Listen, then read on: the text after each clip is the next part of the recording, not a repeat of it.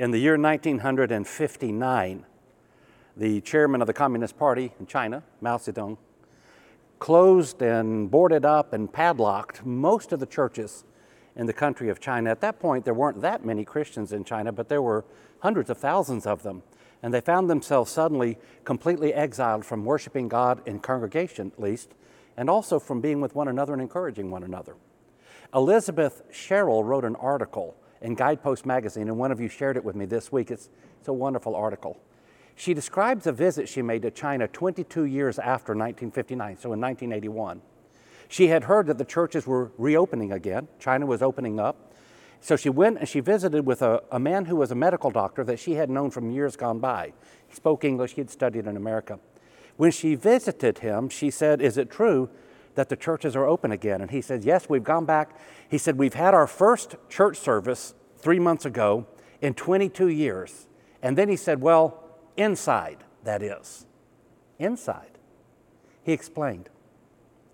When Chairman Mao, Chairman Mao had padlocked the churches, it was close to Christmas. This man, medical doctor, had been working at the hospital. He came home. It was about uh, 10:30 at night. He was sad and heavy-hearted at what had happened. He walked in, and just as he was preparing to take his jacket off and sit down for the night, he had a sudden call from the Lord to go down to the church building. Put his coat on. His wife saw him, and without a word, she put her coat on. They grabbed their umbrellas, and on Christmas Eve, 1959, with their building padlocked and boarded up, they began to walk down the cold and rainy streets of Shanghai looking for their building. The closer they got, the more they noticed something that was amazing. Literally, hundreds of other people, all in total silence, had put their heavy coats on, were carrying their umbrellas, and they all were walking towards the same church building. When they got there, he said, We stood outside for two hours. There was no sermon. We couldn't sing. We were forbidden to read from the Bible. So, for two hours that Christmas Eve, he said, by the hundreds, we simply stood and enjoyed a sweet communion directly with God and a silent but sweet communion one with another. And then he said, without any announcements, every Christmas Eve for 22 years, they showed up and in silence, they communed with their God. Is it any wonder that today, on average, there are 10,000 baptisms every single day in the country of China? You see, God had taken them through this spiritual drought. He had taken them through this, this hard place so that He could purify them and allow them to become more of what He wants them to be so they would be ready when the great revival broke out. I don't know exactly what God's going to do with this pandemic. I've told you early on, I don't want to lay it at the feet of God, but I do know this God will use the pandemic. He may use it to clean your life up. He, he's using it to clean my life up. He's actually, you know, I've, I've confessed to you for years now that I've had issues with anxiety. And I don't even know why this is. I don't even know how to explain this, but my anxiety levels have been lower during this pandemic than they've been in years. And I think God is just using it to say, all right, David, let go. Just let go. I don't know what God's doing. Some of you are praying, Lord, I want to spend more time with my wife and my children. Well, I guess I know what he's doing for you. He's giving you a whole lot more time in some cases with your wife and children. Some of you might have been thinking, you know, we just need to be able to reduce the stress in life and our dependence on stuff and our love of things. I don't know what God's up to. But what I know is that God will do something really amazing for His people. That's you. For your children, He's going to do something amazing. Your, your children will never forget this. Your children will always remember the time they went through the pandemic and how their mama and how their daddy responded in faithfulness, how they became closer. These will be permanent days of legacy for our families. I don't know what God's going to do, but something amazing for His people. You know God's going to do something amazing because He says all things work together for the good of those who love God and are called according to His purpose. He's going to do something awesome. So the big question, I think, is how do we survive between now and then? Now, I've tried to give you some wisdom on this. So, you, just a few points from the last several weeks. I, I really did push on this one. Praise is the antidote of our spiritual diseases. When you find yourself or your heart's down, praise God, sing a song, burst out in song. Singing is a great way for us to antidote discouragement, fear, and anxiety. I also said this I want to I wanna do this one again. I really want to challenge you to do this today. Ask the people that you live with or whoever you've been Skyping with or FaceTiming with, whatever it is, how are you feeling? Don't just ask how you're doing. Ask how you're feeling. It's a great way to convey love and give people a chance to say how they're feeling. One of the things that I've really wanted to challenge you to do is this memorize Exodus 15 and verse 2. And by the way, I'm really proud of you guys because I keep getting all this. Um, these photographs of people who've done all these cool things with Exodus 15:2. Use it like a mantra. I don't really like that word, but you get what I mean. Whenever you feel those feelings of anxiety rising inside of you, the fear, the terror, the, the discouragement, the guilt from yesterday, how you shouldn't have handled this this way, or whatever it is, whenever you start to feel those feelings rise, respond with your mantra. Say it over and over and over again. The Lord is my strength and my song. He has become my salvation. This is my God, and I will praise him, my Father's God, and I will exalt him. And today I just want to give you one simple truth right straight from the lips of Jesus. Let me read it to you. It's found in Matthew chapter 6. It's the last verse of Matthew chapter 6. Therefore, do not worry about tomorrow, for tomorrow will worry about itself. Each day has enough trouble of its own. Therefore, Jesus says, it's red letters. Do not worry about tomorrow for tomorrow will worry about itself. Each day has enough trouble of its own. You know, if you put this uh, from the other perspective or just look at it from the other angle, what Jesus is teaching, what he's saying is regardless of what God might be up to, we survive by trusting God one day at a time. That's my only, only message today. One day at a time. I've had the pleasure of calling quite a few of you this past week. Um, it's been a real joy because we don't have as many administrative meetings, as many committee meetings as we used to have. I just got more time to do some pastoral stuff, which I love, by the way. And as I call you, I'm, I'm just, I just want to, I can't tell you how much I love you guys. I really can't. And I'm falling more and more in love with you. I call you, and I've, I've heard a, a lot of different stories. Some of you have lost your jobs or you're on the verge of losing your jobs, and my, my heart is so heavy for you. Others of you, you just seem to have this, uh, you know, I don't know what God's going to do, but it's really cool attitude. The, the attitudes are all over the place. But here's what I want to teach you from Jesus' own words that I think will get us through the pandemic take it one day at a time. You don't need to be worried about tomorrow. God already is at tomorrow. It's so important for us to remember this. God is already at April 6, 2020. God's already where we're going to be tomorrow. When you wake up in the morning, God is already there. God is already on April 7 and 8 and 9. God is already at our tomorrow. He's already secured our tomorrow. So Jesus' wisdom is let tomorrow take care of itself. Just let today be your day. You know, if I were to put this in, um, so I'm an amateur psychologist, all ministers are, very amateur. But if I were to put it in the language of amateur psychology, what I would say is this as the voices of anxiety, the voices of trouble, the voices of fear and terror rise up, just say to yourself, you know what? I'll let God worry about that. I'm going to take what He's given me today, I'm going to use my senses. Have you ever thought of this? Use your senses. Just look around the room. Uh, if it's safe to do this, reach over and grab the hand of somebody sitting with you. You can do it right now in church. You can reach over and say, Honey, I love you. You can reach over and just touch one of your children or snuggle up against them and just say, I love you. I'm so glad I'm here with you. Use the senses God has given you to just sort of live in today, live in this moment, enjoy this moment, what God is doing this moment. Look at how beautiful a day it is today. It's a fabulous day. Go sit on the, in the backyard or whatever you got, whatever the park is that's near you that you can legally go to. Just let your senses wake up and say, Lord, I thank you for this day. You remember when Jesus does this, um, what we call the Lord's Prayer? What he says is, we say to God, Thank you for what you've done, but then give us today our daily bread. We don't have to worry about tomorrow. In fact, in the Sermon on the Mount, this verse that I've read to you, I think perhaps the most important word in all of verse 34 is the word therefore. Therefore, he says, therefore do not worry about tomorrow. Because the word therefore means that this sentence, this wisdom, is the conclusion of everything that has preceded it. And what has preceded it? Well, a whole lot. But I can distill it into three points. Here's what has preceded it. The first thing is that God wants us to know that our lives are more important than the things that we worry about. Why do you worry about clothes, he says? Why do you worry about food? Why do you worry about your life? Is not life more important than food and the body more important than clothes? What God is saying to us is your life is so much more important than the things that you might be anxious over.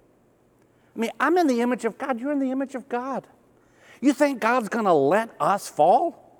You think God's going to let something snatch us out of His loving, powerful, and gracious hand? Jesus says in John chapter 10, nothing will snatch us out of the hand of God. Nothing will.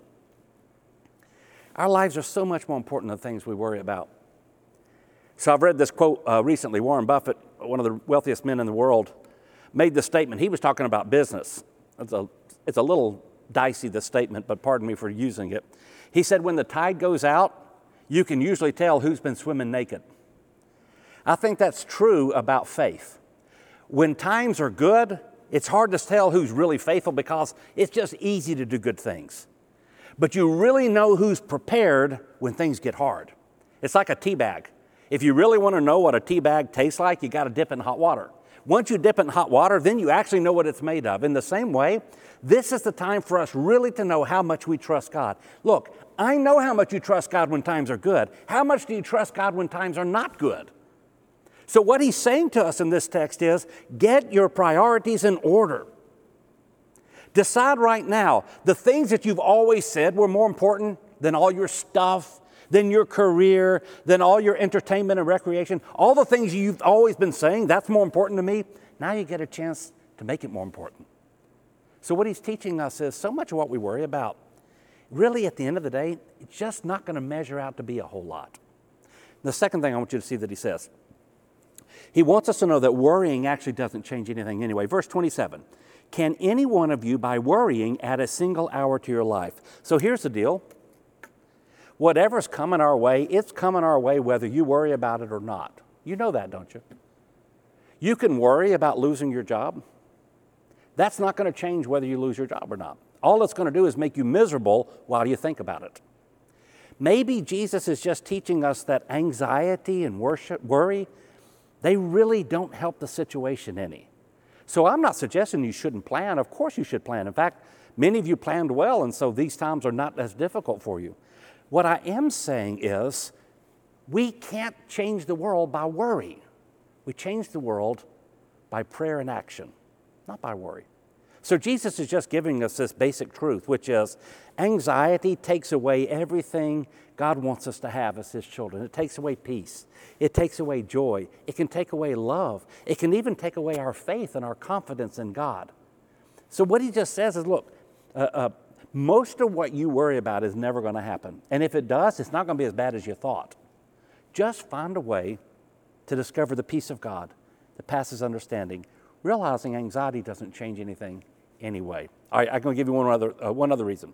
So it is found several times in the text just preceding verse 34, where he says, Therefore, that is, because of everything I just said, do not worry about tomorrow. And here's what it is. Let me read it to you, and then I'll give you the, my statement of it. Look at the birds of the air. They do not sow or reap or store away into barns, and yet your heavenly Father feeds them. Are you not much more valuable than they? Then going down to verse 28. Why do you worry about clothes? See how the flowers the King James wants to come out of me. See how the lilies of the field grow? They do not labor or spin, yet I tell you, not even Solomon in all his splendor was dressed as one of these. If this is how God clothes the grass of the field, which is here today and tomorrow thrown in the fire, will he not much more clothe you, O you of little faith? So do not worry, saying, What shall we eat, or what shall we drink, or what shall we wear? For your heavenly Father knows that you need these things. Here's the simple truth God is going to provide. We are part of the Abrahamic faith. That's how sociologists describe us. That is, we're descendants of Abraham, this Bronze Age Middle Easterner from Sumeria who wandered around somewhere out the land that we would call later Israel. And we're children of this man who lived 4,000 years ago because he was a man of faith. One of the most poignant texts in all the Bible is the text that occurs where Abraham is taking his son of promise, Isaac. He's taken him to Mount Moriah, where the current Dome of the Rock stands. It's where the temple was built, right on the same mountain.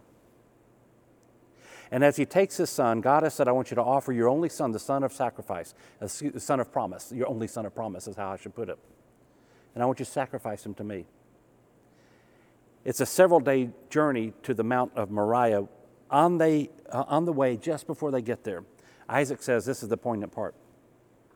He says, Dad, here's the wood, here's the fire, where's the sacrifice? You remember how Abraham answered? Remember how he answered?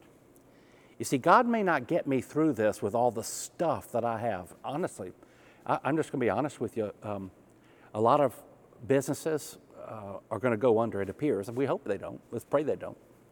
I think some churches are going to go under. These are lean time for churches. You, you should know most churches' contributions now have, have tanked. Uh, North Boulevard has some cash reserves, but a lot of churches don't have it, and it's going to be really hard. And I can't promise that we're going to all come out with all of our toys on the other end, all of our stuff and all of our luxuries. And God never promised that anyway. I also can't promise that we're all going to come out with our health. I mean, right now, not, I, don't, I think we only have a couple of members at North Boulevard who have been tested for the coronavirus, but it's possible that several of us get it. I may get it, who knows? But here's what God does promise He promises that just as He takes care of the birds of the air, and just as He clothes the flowers of the field, He will provide. And that's what Abraham said to his son. Father, here's the fire, here's the wood, where's the sacrifice? And Abraham said, The Lord will provide. And he did. So Jesus can tell us live day by day because he realizes that God's going to provide for us. So let me say it um, very simply and clearly to you. These are anxious times, they're lonely times, they're fearful times, they're times of terror. But just remember, God is going to provide for us. He has provided for His people for 2,000 years, and He's not about to give up on us. He's going to bring us through this with grace, with strength, purified, holy, and ready to go. So we want to live one day at a time. The old King James used to use the phrase mercy seat. So in the Old Testament, there was the Ark of the Covenant. It was called oftentimes in the Old Testament the seat of God. It's where God sits. The very top of it was a golden uh, lid that had two cherubs or cherubim, we would say, on it. They called it the mercy seat. And the mercy seat was a place where God spoke from. It was a place where people could, could come close to to receive God's grace. In times of war, people would hold on to the mercy seat because they thought it would keep them alive. It was it's one of those places where you could rally as the people of God. It was a place of great atonement the blood was sprinkled on it once a year to save people from their sins. And there's a song about the mercy seat. This song got in my head this week as I was thinking about, oh, just songs that we sing. It's a song that was written um, almost 200 years ago in Manchester, England, by a guy named Hugh Stowell. It's a song that I remember singing some as a kid, but not a whole lot. I want to read to you a couple of verses of it. From every stormy wind that blows, from every swelling tide of woes, there's a calm, a sure retreat. It's found beneath the mercy seat. There's a place where Jesus sheds the oil of gladness on our heads, a place than all besides more sweet. It's the blood bought mercy seat. Now, the third verse, I love the third verse because it kind of speaks to our situation today. It's, it's similar to the story I told you about the Chinese Christians who gather around outside in silence. Listen, listen to the words of it. There is a scene where spirits blend, where friend holds fellowship with friend. Though sundered far, that means though we're not actually physically together, we're spread apart. Though sundered far, by faith we meet around one common mercy seat. So I'm doing my best to figure out some way to make sure you know that I love you. I mean, I really love you. I've come to love this church. I always love this church. I love you more than I've ever loved you before. And um, I don't claim to be a musician, I'm not a singer. But singing is my way of telling you I love you. So I want to sing to you the last two verses of this song. And um, just as a gift. I'm going to sing that verse I just read to you, and then I'm going to sing the last verse. There is a scene where spirits blend, where friend holds fellowship with friend, though sundered far by faith they meet around one common mercy seat. There, there, on eagle's wings we soar, and time and sense seem all no more, and heaven comes down our souls to greet, and glory crowns the mercy seat. God welcomes us to his mercy seat. One day at a time, we will get through this, my brothers and sisters, one day at a time. Just take today, as Jesus says, for the troubles it has, and don't worry about tomorrow. God is already at your tomorrow. He is there with grace, He is there with mercy, He is there with power, He is there with strength, he loves you. You are a sheep in His flock, and He will never abandon you. So, whether times are good for you and you're making it great right now, as some of you are, or whether you've got family members who are sick or you've lost your job, whatever it is, listen to the words of King Jesus. Therefore, I tell you, do not worry about tomorrow. For tomorrow will worry about itself. Each day has enough trouble of its own. Or, in other words, trust God and live one day at a time. When we do this, it releases us from the bondage of our fear. Hey, fear is very natural. If you see a lion in the street, you ought to be afraid. The problem is, we have that kind of fear sometimes when there's no lion in the street. The only lion we have is the lion of Judah, the Son of God. And he offers us to release us from the enslavement of our fears, one day at a time, one day at a time. Let's sing our song.